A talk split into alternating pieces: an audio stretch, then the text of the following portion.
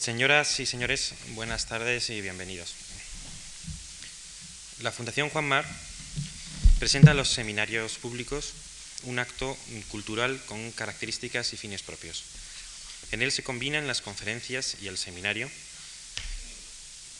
Hoy, martes, se pronunciarán dos conferencias sucesivas, algo más breves de lo habitual, y el jueves 4, a la misma hora, tendrá lugar el seminario. Esta estructura mixta de conferencia y seminario persigue varios objetivos. En primer lugar, promover el análisis especializado de ciertos temas sin perder el punto de vista general. Por ello, por un lado, se organizan en colaboración con un instituto o centro especializado, en este caso el Instituto de Filosofía del Consejo Superior de Investigaciones Científicas, organismo particularmente activo y fecundo, y por otro, se desarrollan siempre en régimen abierto y con libre asistencia del público, al que además se pide una colaboración activa. En segundo lugar, el seminario público trata de reunir las características más sobresalientes tanto de los actos individuales como colectivos. De los actos individuales, la preparación por escrito, el estudio previo y el rigor. De los actos colectivos, como mesas redondas o simposios, la participación y la colegialidad, permitiendo la discusión libre y dialéctica de los problemas, evitando, sin embargo, la improvisación. Por último, el seminario público desea proponer dentro del panorama humanístico un tema de discusión que interese a expertos de disciplinas diversas, a fin de propiciar la reunión de estos y el intercambio de conocimientos sobre asuntos culturales comunes. En este caso, contamos con filólogos clásicos y filósofos. Seminario público es un solo acto en dos tiempos, un solo acto que se desarrolla en dos días. Tiene el siguiente funcionamiento. En el primer día, hoy martes, dos profesores, Carlos García Gual y Pedro Cerezo, pronuncian sendas conferencias sobre el mismo tema de la actualidad del mito con perspectivas complementarias, la filología clásica y la filosofía. Un resumen de estas conferencias, elaborado por sus autores, figura en el folleto que se encuentra a la entrada del salón y que es este que les muestro. El folleto constituye un texto del autor destinado a facilitar la reflexión y el estudio individual por los asistentes una vez concluidas las conferencias. En la última página del folleto vienen indicados la dirección, el fax y el email al que dirigir las preguntas y comentarios escritos. Por tanto, quien quiera de ustedes que lo desee, y sería un éxito que la participación escrita del público asistente fuera abundante, puede enviarnos sus comentarios y preguntas a las direcciones indicadas en el folleto. Si se trata de preguntas, lo preferible es que lleguen antes del próximo jueves, a fin de que puedan formularse en el seminario de ese día.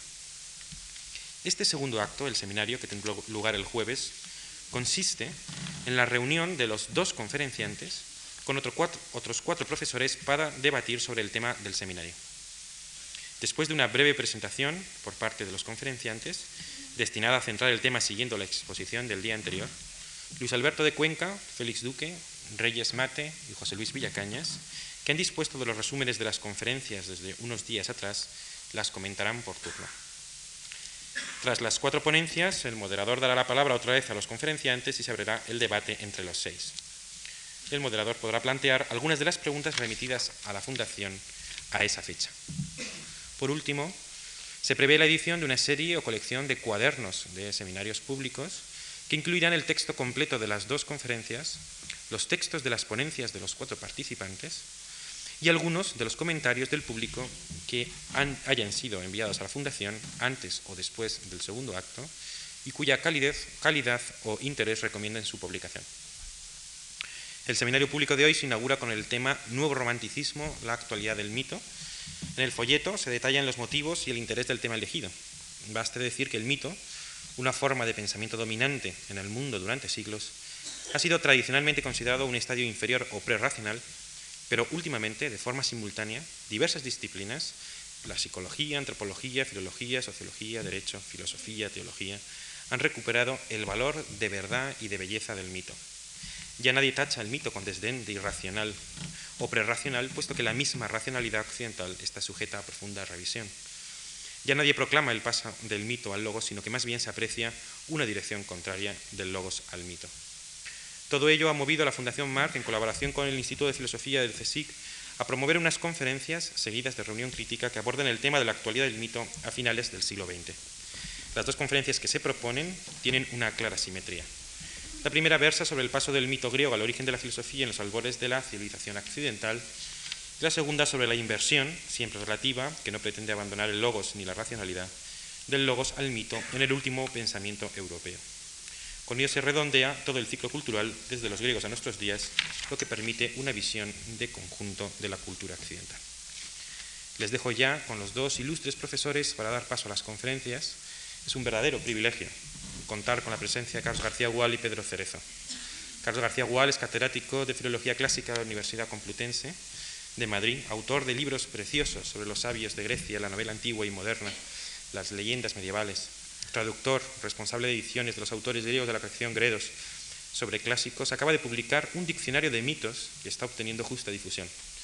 Pedro Cerezo Galán es el conocido autor de tres monografías clásicas sobre tres autores también clásicos, Machado, Ortega y Gasset y recientemente Unamuno. En este libro sobre Unamuno, Las máscaras de lo trágico, por ejemplo, hay un capítulo titulado Hacer mito y hacerse mito. Tiene Cerezo también tempranos estudios sobre el arte en el pensamiento de Heidegger. A los dos la Fundación Marc les da la bienvenida y agradece su presencia. A continuación, la conferencia Mito, Historia y Razón en Grecia, del mito al logos, a cargo de Carlos García Gual. A su término, seguidamente, Los claros del mundo, del logos al mito, por Pedro Cerezo Galán.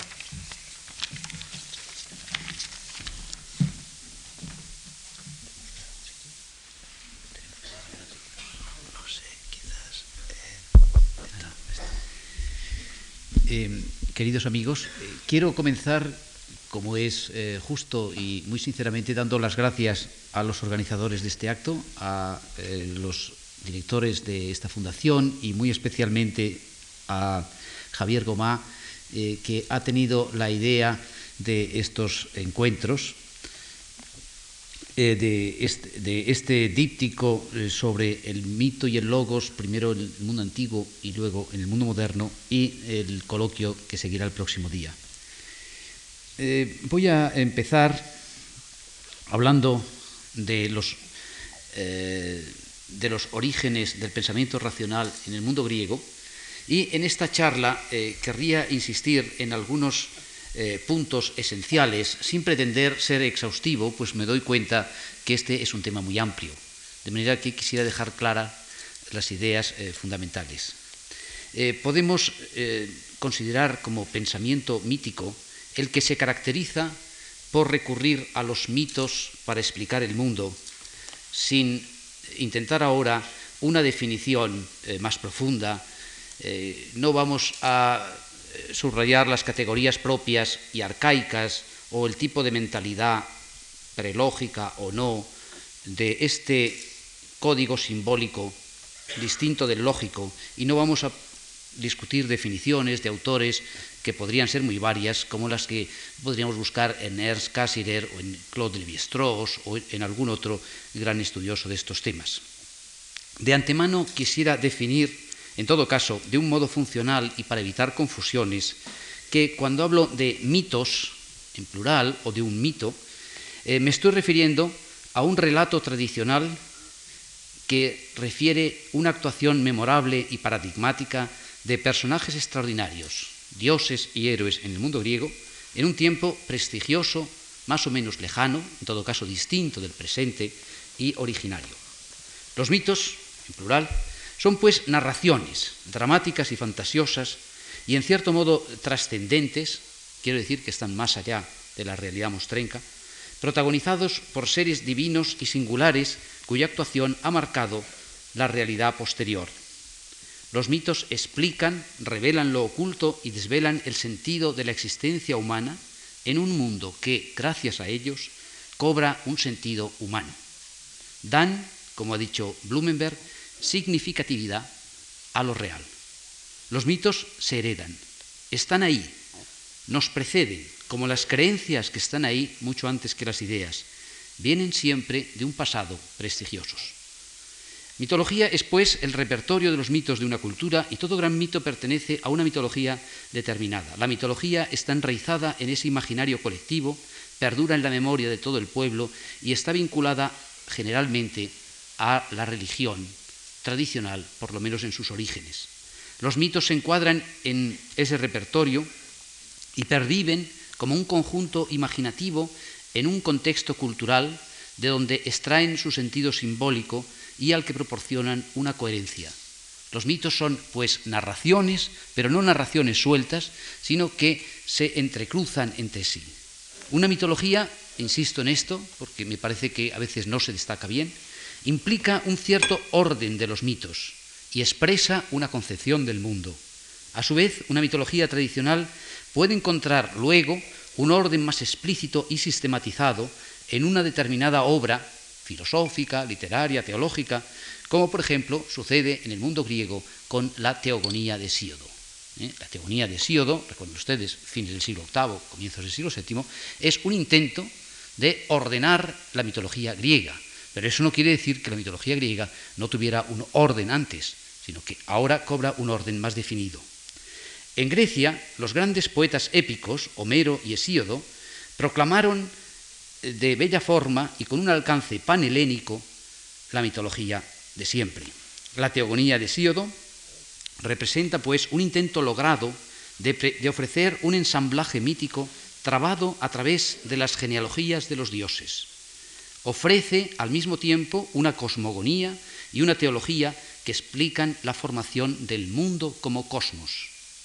Y justamente por este intento de ordenar el repertorio divino en una estructura cósmica, Hesíodo merece ser considerado como el primer pensador griego y un precursor de todos los teólogos posteriores.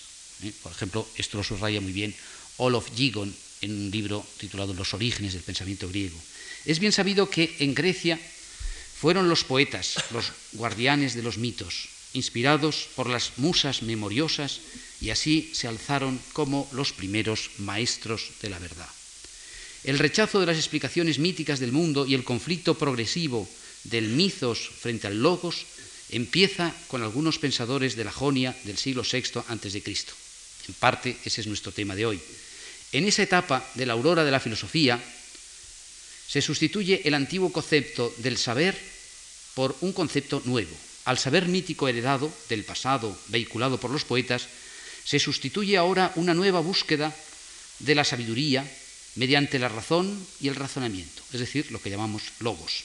Los nuevos maestros de la verdad no serán ya los poetas, sino los pensadores y sabios legisladores de unas ciudades eh, con afán de progreso, de Jonia y de Magna Grecia primero y de toda Grecia después, aunque algunos escribieran en verso, como Solón, Genófanes y Parménides, eran fundamentalmente ya gente crítica, intelectuales de nuevo cuño, que no fundan sus conocimientos en el saber heredado y mítico, sino en la ardua investigación de la verdad a través del presente. Descubrir la aletheia, nombre griego para verdad, que saben ustedes que significa desocultamiento, descubrir la aletheia velada por la tradición es la empresa que obliga a apartar las explicaciones míticas y adoptar un talante nuevo, lógico, entre la fisis y sus principios. También los filósofos buscan el principio del universo, la arge del cosmos, pero no por los trillados y embaucadores senderos de la vieja mitología, conscientes de que, como dice Heráclito, la naturaleza gusta de esconderse y de que la armonía invisible es siempre mayor que la visible, intentan explicar las apariencias, como dice Anaxágoras, mediante la hipótesis y la crítica incesante. Pero el mitos rechazado no desaparece, sino que simplemente parece que se repliega, como, como si cediera ante el logos, pero persiste en el trasfondo. Algunos presocráticos le conceden ciertos márgenes, es el caso de Pitágoras o Empédocles, y vuelve a insinuar su seducción en Platón con una nueva fuerza, la marcha del mito al logos es una marcha larga de sorprendentes vericuetos sobre la que han insistido muchos estudiosos del mundo griego como Corford, Untersteiner, Nesle, etc. El mito griego preparó, en Hesíodo por ejemplo, el camino al logos. La razón, después de todo, quizá no sea tan autosuficiente como creían los ilustrados griegos más radicales, de modo que el asunto reviste, observado en una perspectiva amplia, una clara complejidad. Al tratar de explicar el, comienzo de esta ruptura con lo mítico, al principio de esa tradición, que es la filosofía, desde Jonia, hemos destacado tres factores de tipo social, del contexto social que nos parecen decisivos. ¿Acaso no sean los únicos? Estos tres factores, los que me voy a referir, son, eh, en resumen, la ciudad, es decir, lo que los griegos llamaban la polis. En segundo lugar, la escritura. Eh, la escritura, cuando hablo de escritura, es siempre la escritura alfabética. Y en tercer lugar, el prestigio de los sabios, ¿eh? lo que en griego llamaban los sofoi. Eh, una serie de, estudiosos, Barnett, Schull, Thomson, Farrington, Corford, Jäger, etc., han señalado el ambiente de especial libertad, abierto a muchas influencias en que surgió esta inquietud en Grecia. Esta inquietud que deja de lado las creencias ancestrales e intenta construir una visión nueva del mundo y de la naturaleza mediante el ejercicio de la razón postergando lo que Genófanes llamaba en un famoso verso las ficciones de los antepasados, plásmata tom proteron. En principio, podemos eh, recoger en Platón y Aristóteles una eh, sugerencia. Ambos vieron en el admirarse o el preguntarse extrañados por eh, las cosas, lo que en griego se llama zaumatsein, el comienzo del teorizar, meditemos brevemente qué significa esta experiencia radical de ese zaumatsein, el extrañarse o interrogarse ante un mundo que no es, no debe ser visto como una creencia o una vivencia concreta e individual, sino como un fenómeno histórico. Recordemos que narrar hechos admirables, erga, megálate, caizomastá, era también el motivo básico de la historia de Heródoto, según dice él, y que para Heráclito constituye una etapa previa, aunque no suficiente, del conocer. Una vieja sentencia de Heráclito, fragmento 12, dice, muchos se admiran, se preguntan, admirados, pero pocos conocen. Por tanto, eh, no se trata meramente de un quedarse pasmado ante la maravilla del mundo, eh, ese pasmarse se expresa, dice en griego, fauma me egei, el asombro me domina, dice Homero y también está en Platón, sino un intento de dar respuesta a la inquietud suscitada por lo que no se entiende y de lo que uno se hace problema. Ver el mundo como problema es la etapa inicial de la filosofía. En ese sentido, el Zaumatzei presupone también la falta de pasmo, la zambie de que habla el filósofo Demócrito como principio de la filosofía. Extrañarse, extrañarse, significa no conformarse con las explicaciones recibidas y, por otro lado, no dejarse aprisionar o paralizar por el asombro inefable, eso que en griego se llama zambos, ante lo que es inexplicablemente divino. Este preguntarse extrañado por el sentido profundo y veraz de la realidad adquiere perfil muy acusado en la época histórica inicial de la filosofía griega, como les decía, fines del siglo VI antes de Cristo. Algunos pensadores caen entonces en la cuenta de que los mitos tradicionales no explican con garantías suficientes el mundo objetivo. El mito no puede explicitar ni probar la veracidad de lo que cuenta. El ateniense Solón escribe lapidariamente, mucho mienten los poetas. Eh, ya Hesíodo contó que a él las musas se le aparecieron y le dijeron que sabían contar mentiras semejantes a lo verosímil y también sabían contar la verdad. De modo que se plantea aquí la cuestión de la verdad, una cuestión que el saber mítico no puede responder, pues el saber mítico se apoya siempre en la creencia. Como dice Nesle, en cuanto se planteó en efecto al mito la cuestión de la verdad, tuvo que quedar de manifiesto que su fantasía gráfica e imaginativa no coincidía con la realidad. Solo mediante el pensar razonado y la trabazón lógica se puede explicar convincentemente eso que nos resulta extraño. Solo así se puede a fin de cuentas, dar razón. Y dar razón se dice en griego logon didonai. Quizá convenga poner un ejemplo para aclarar esta situación del asombro y la extrañeza. Eh, recordemos, por ejemplo, unos versos del poeta Teognis de Mégara, eh, versos, eh, libro 1, 373 siguientes, donde se dirige a Zeus y dice en estos versos sorprendentes, amigo Zeus, me dejas admirado. ¿eh? Empieza, Zeufile zaumatzose, escribe, y luego lo explica, pues tú reinas sobre todos los seres con gloria y gran poder, y conoces bien el pensamiento y la voluntad de todos los hombres. Tu fuerza está sobre todas, oh rey. ¿Cómo pues tu designio crónida se atreve a confundir en el mismo destino a los malvados y al justo, tanto si la razón de los hombres se dirige a la obediencia como si se da a la violencia, emprendiendo acciones injustas? Como se ve, esta situación, la injusticia de un mundo donde domina la voluntad de Zeus, asombra al poeta. ¿Eh? Hay aquí un choque de dos creencias. Una, la de que el Dios Supremo tiene poder sobre el mundo. Otra, la que el Dios eh, Supremo, que es justo, no manifiesta su justicia. ¿Eh? En toda la época arcaica griega resuena esta misma queja, que recogerán los sofistas, que recogerá Eurípides. En efecto, hay aquí un choque de dos creencias. Como se ve, el asombro surge al no tener una explicación válida del conflicto suscitado por ellas. Esa carencia de explicación subraya la insuficiencia de las nociones heredadas y urge a la búsqueda de un nuevo saber que no viene ya del viejo mitos, que no lo tiene, sino del logos. Lo mismo encontramos en algún otro eh, poeta, y así me gustaría recordar la, la frase de Píndaro que dice, más allá del relato verdadero los mitos compuestos con pintorescos embustes engañan del todo. ¿Eh? Píndaro era un poeta tradicional, eh, piadoso, nada afín a los filósofos, pero también él critica el mito.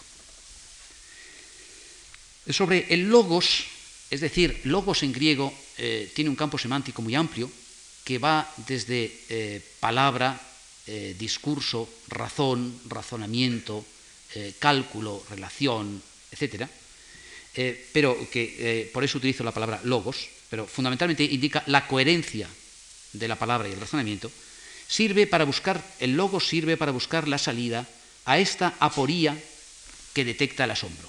Hay un previo, eh, hay un previo encontrarse en apuros, que Aristóteles también reconoce, Aristóteles le dice en griego diaporesa y kalos, estar en apuros bastante bien, pero el logos encuentra la salida y supera el naufragio.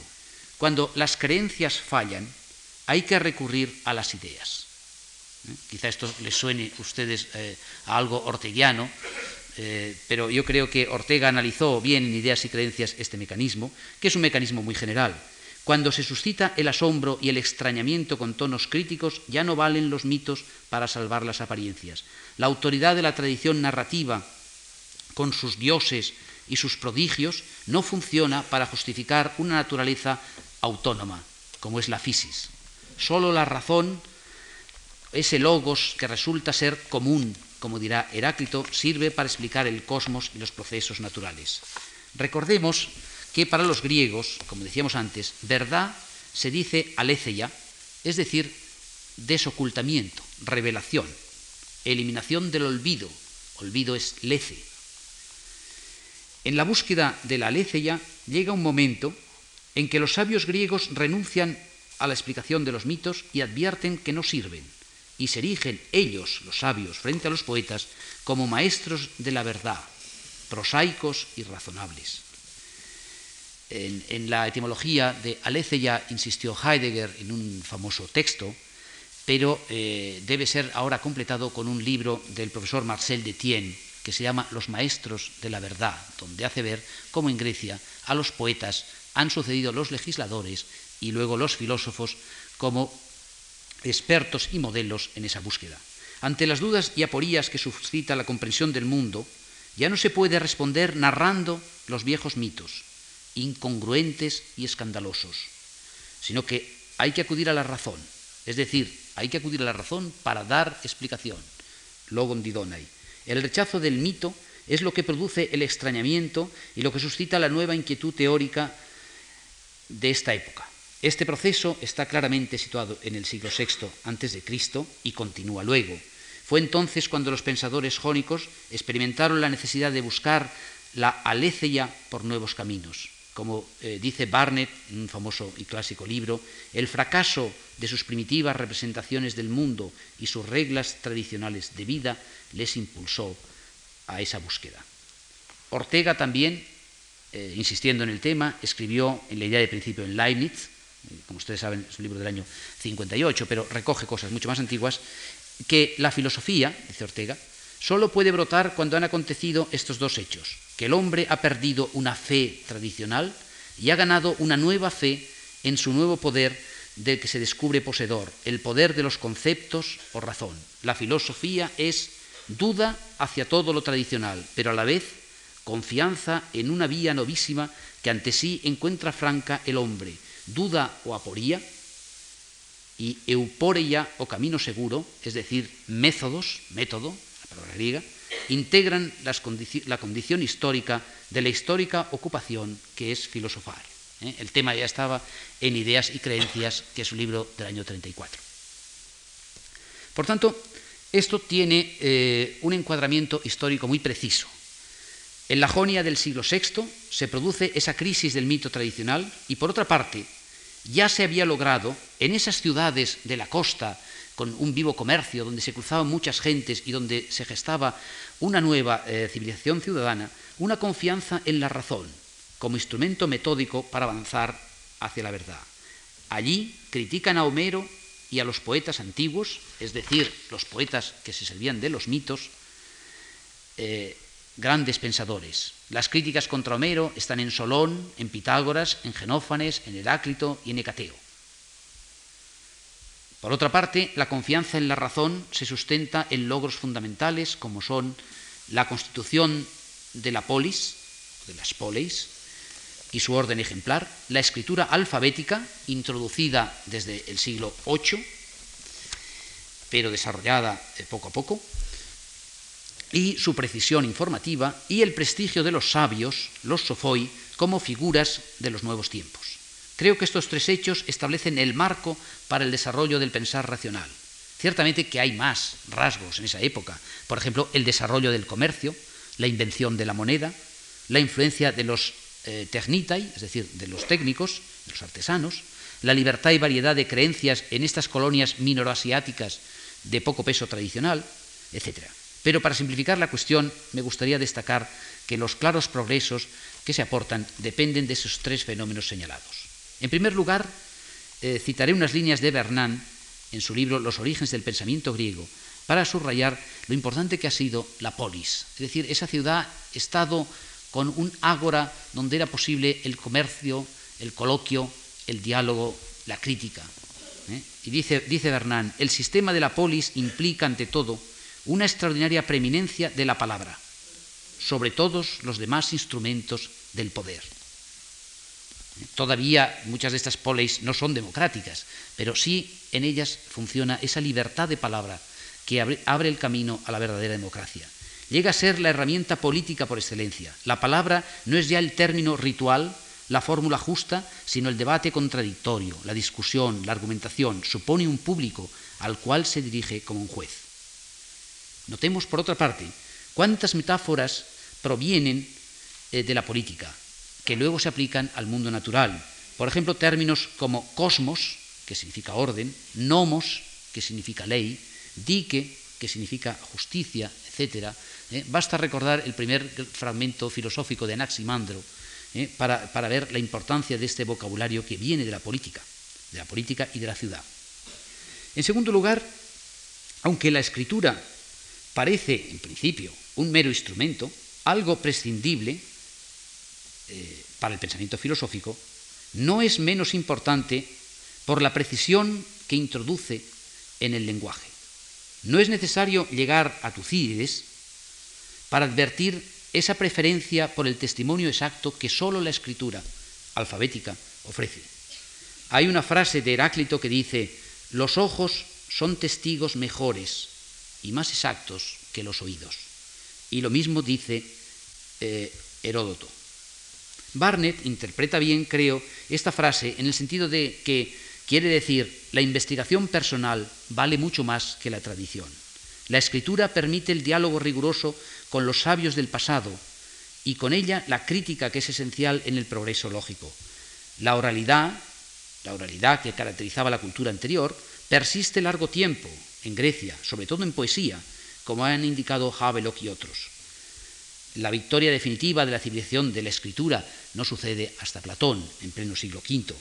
pero la derrota del mitos como narración tradicional inmemorable, repetitiva y oral por el logos documental, argumentativo y prosaico, está prefigurada ya en esos avances del alfabeto que introduce un modo de pensar más preciso y objetivo.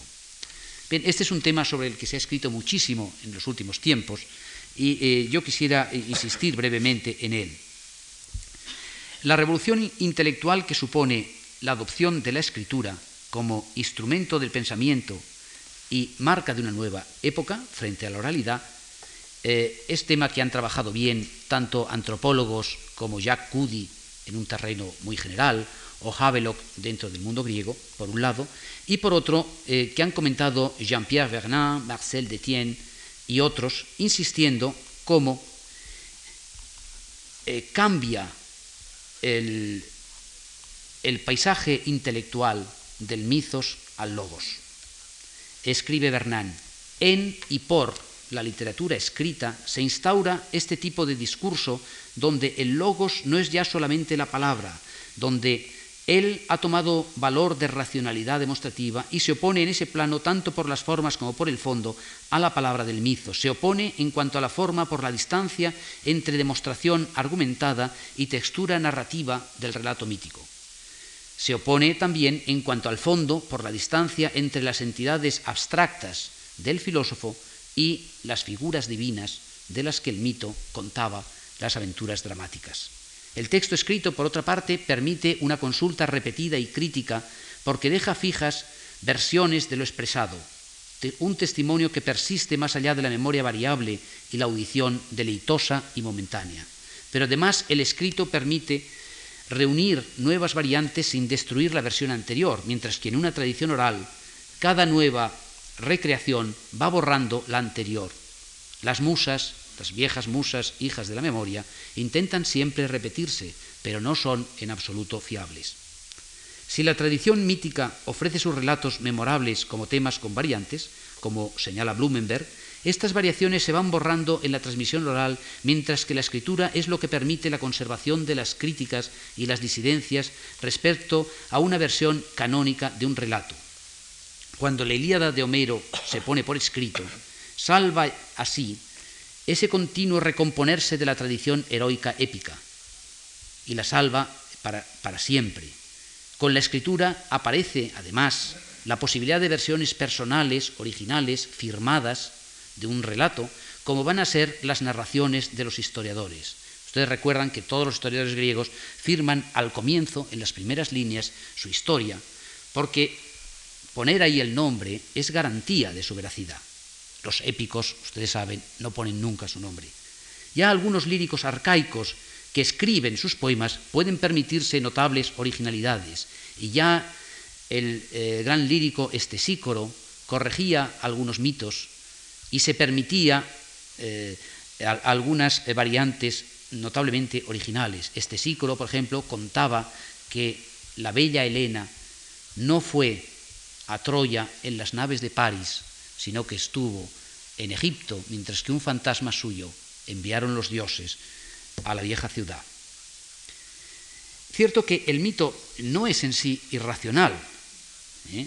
sino que de alguna manera está ya en la búsqueda de una explicación del mundo, como he señalado antes, pero su antropomorfismo y su dramatismo lo hacen en un determinado nivel cultural inadecuado para lo que se exige ahora eh, de la tradición. En tercer punto que quería subrayar es el prestigio de los sabios en la sociedad arcaica griega. Hay una vieja frase de Nietzsche que dice, mientras eh, la cultura cristiana ha tenido santos, los griegos tuvieron sabios. Los sabios son las figuras ejemplares de este nuevo mundo y está claro ahí el ejemplo de los famosos siete, los siete sabios, legisladores y poetas, jueces, dedicados a la matemática, a veces inventores del equilibrio y la armonía en la ciudad y en el mundo. Los filósofos no llegarán nunca a estar tan bien integrados en la polis como estas figuras emblemáticas del saber. Eh, Nietzsche recuerda cómo Platón estará siempre enfrentado a la polis histórica de Atenas. Los sabios estaban al servicio del orden político y ético y vieron sancionada su actuación por el mismo oráculo de Delfos, pero intentarán como luego los filósofos, descubrir la aletheia por medios racionales para guiar a sus conciudadanos siempre cada vez a mayor profundidad, exponiéndose incluso a perder su popularidad. En esta sociedad jónica de una, de una época que Nietzsche llamó trágica, antitradicional e individualista, como muestran también los líricos contemporáneos, inquieta y creativa en extremo, para quien la verdad no fue ya un don del pasado y la sabiduría no fue una cómoda herencia, sino una esforzada búsqueda del presente y la razón, es donde se presenta con toda su fuerza esa extrañiza, ese Zaumatzen del que empezamos hablando. Y aquí es donde el Logos presenta sus bazas para desplazar al Mizos.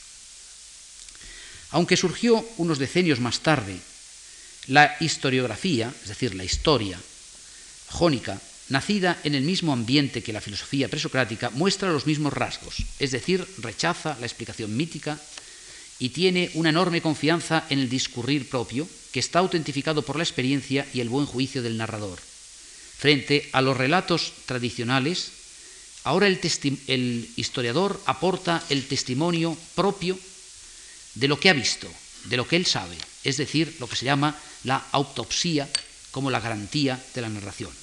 La historia requiere la verdad con rigor objetivo, y esto se acredita en una narración que se fija por escrito y que da demostración de un saber basado en la propia experiencia.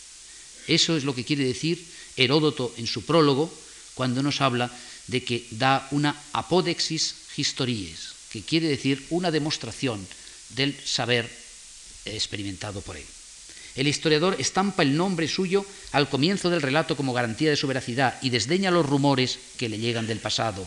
El antecesor de Heródoto, Hecateo de Mileto, empezaba su texto con estas orgullosas palabras. Escribo lo siguiente como me parece que es verdad, pues los relatos de los griegos son muchos y ridículos en mi opinión. ¿Eh? Hemos perdido el texto de Hecateo, pero nos queda por lo menos esta, esta primera frase ¿eh? que, muestra su orgullo. ¿Eh? Y ahí está también la segunda palabra recibir la escritura, ¿eh? ta de grafo, josmoidokei alecea einai. ¿eh? Escribo esto como a mí me parece que es verdad. ¿eh? Los relatos de los griegos son muchos y ridículos. El historiador es, pues, un sabio testigo. Histor significa etimológicamente el que ha visto. Un viajero sagaz y experimentado que observa el mundo para conocerlo, que viaja, como se dice de Solón en Heródoto, Theories Heineken, con vistas a la teoría. Como el poeta épico, también él lucha con sus escritos contra el olvido y el tiempo que oscurece las glorias humanas, pero ya él no tiene a su lado ni requiere como apuntador a ninguna musa. El historiador funda el relato verídico, logos, alecés, en su propio investigar la realidad. En sus relatos los dioses y los héroes míticos quedan silenciados u olvidados. Heródoto admite que detrás de los hechos que se ven puede estar la acción de los dioses, de esa divinidad misteriosa, confusa que hay en Heródoto, que él a veces denomina lo divino, Toceion. Digamos, tras el telón del teatro histórico, quizá está la divinidad. Eh, Tucídides no admite, desde luego, ese trasfondo. Tucídides es muy despectivo con todo lo que él llama tomizodes, y recordemos que Tucídides no utiliza nunca la palabra historia, sino eh, que para referirse a su obra se refiere siempre a la escritura. Él habla de su obra como singramma, es decir, algo compuesto por escrito, y define su actitud con referencia a la exactitud crítica, la acribella, algo que solo puede darse por escrito y con referencia al presente. Pero él piensa que su obra va a durar para siempre porque una y otra vez puede leerse y aplicarse a la realidad. Eh, el tema es, muy largo. ¿eh? En principio eh, he, insistido en esta etapa del triunfo del lobo sobre el mito, pero la, historia intelectual de Grecia es muy rica en detalles y en cambios. No deja de ser paradójico que Platón intente recuperar los encantos del mitos como instrumento de verdad y no sólo de persuasión retórica o pedagógica. Platón, discípulo del escéptico y racionalista Sócrates, maestro de la escritura, recurre a los mitos de cuando en cuando para exponer realidades que están más allá del mundo lógico. En sus relatos, que él mismo califica de mizoi, acerca del destino que aguarda las almas después de la muerte, un, un que repite en el Gorgias, en el Fedón y en la República, este filósofo de la academia recurre a las bellas narraciones para avanzar en una apuesta arriesgada y hermosa, bello es el peligro, dice, hacia un ámbito no susceptible de ser explorado por el logos realista. Platón es un buen fabricador de mitos y un excelente narrador de innegable fantasía poética. No deja de ser curioso que él, que pretendía expulsar a los poetas de su ciudad ideal, justamente porque contaban mitos escandalosos, acabe sirviéndose de los mitos unas veces como medio pedagógico, imitando, parodiando a algún otro autor, por ejemplo, el mito del Prometeo en el Protágoras o el mito de los seres humanos cortados a medias en la boca de Aristófanes en el banquete, otras como mera alegoría, el famoso mito de la caverna en la República, o ficción de utilidad política, como el mito de las tres almas metálicas, pero otras veces Platón, en los mitos sobre el destino del alma en el más allá, tomando seguramente materiales y esquemas órficos y pitagóricos, se sirve de ellos para exponer, contar algo que está más allá de lo real, más allá de lo empírico, más allá de la razón dialéctica. Con estos juegos del mito, Platón nos sorprende y con su mágico empeño injerta una inquietud vivaz y fantasiosa en su sistema filosófico,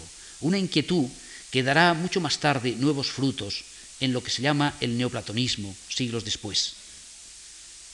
Poco después, en cambio de Platón, tanto Aristóteles como sus sucesores en la academia dejaron de lado todo ese mundo mítico para atenerse a un tipo de razonamientos más estrictos. En todo caso, quede apuntado aquí que el avance del mito al logos tiene en el pensamiento griego un largo camino de curiosos reencuentros y algunas extrañas vueltas. Al final de la filosofía griega, en la tardía época del neoplatonismo y el neopitagorismo y los gnosticismos de comienzos de nuestra era, un tiempo alterado por lo que el profesor Dodds llamó el miedo a la libertad. La partida entre el mitos y el logos volvió a plantearse y esta vez el logos vio tambalearse su triunfo histórico, al menos aparentemente, y en esta época espiritualmente tan agitada, inquieta y angustiada, volvieron los viejos mitos y volvieron con formas nuevas. Pero quizá esta reflexión conviene dejarla abierta y eh, proseguirla en otro momento. Gracias.